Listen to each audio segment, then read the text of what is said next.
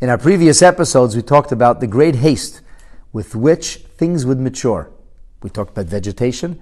We even talked about babies. Here's something incredible. There's a famous Maimer Azal. Kasha Gose Porose Shalar Avi. When a particular Arab's cow groaned, Yadu Shenechrev Beis Hamikdash. They knew this was a sign that the Beis Hamikdash had been destroyed. V'chasha Gose Porose Pam Beis.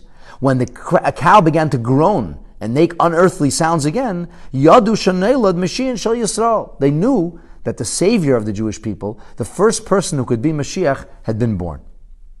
The Rebbe says, with this medrash we find a very interesting idea. We know that HaKadosh Baruch Hu always is makdim refuah lemaka. The healing comes before the troubles.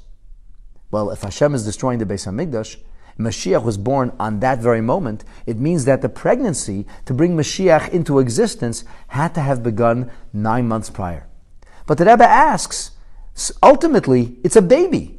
How can a baby bring the coming of Mashiach? We seem to follow this notion that from the time of the destruction of the Beis Hamikdash, immediately Mashiach could have come.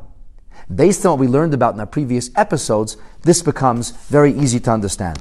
In fact, the same Medrash Rabbah we quoted in our previous episode goes on to say, when a woman would give birth during the day, she would tell her child.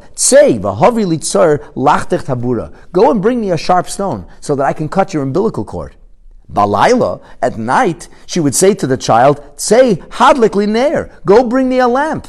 In order, lachtech taburach dilach, so we could cut your own umbilical cord. In other words, within a matter of minutes, even when the child was still tethered to his mother, it was able to go and to disengage itself by bringing the sharp stone or lighting the lamp.